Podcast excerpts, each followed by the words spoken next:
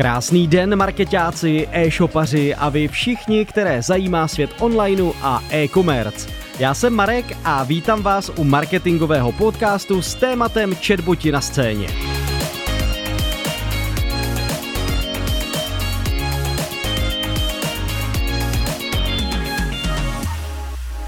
Chatboti jsou na marketingovém trhu relativně krátce a když jsem zvažoval, kdy tento podcast natočit, myslím, že nyní nastal ten správný čas.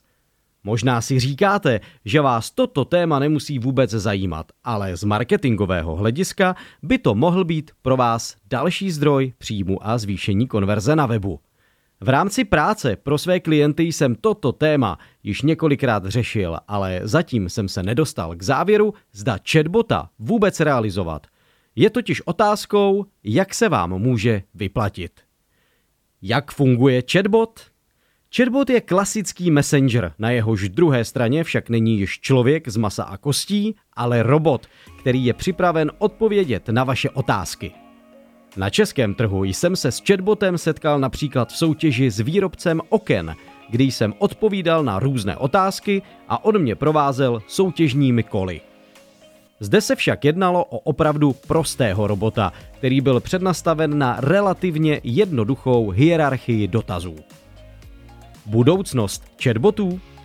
S trochou nadsázky si dovoluji tvrdit, že bych mohl předvídat budoucnost chatbotů v Česku – Obávám se však, že pro řadu mých klientů zatím nemá takový nástroj svoje místo, pakliže nebude naprogramován na několik tisíc dotazů.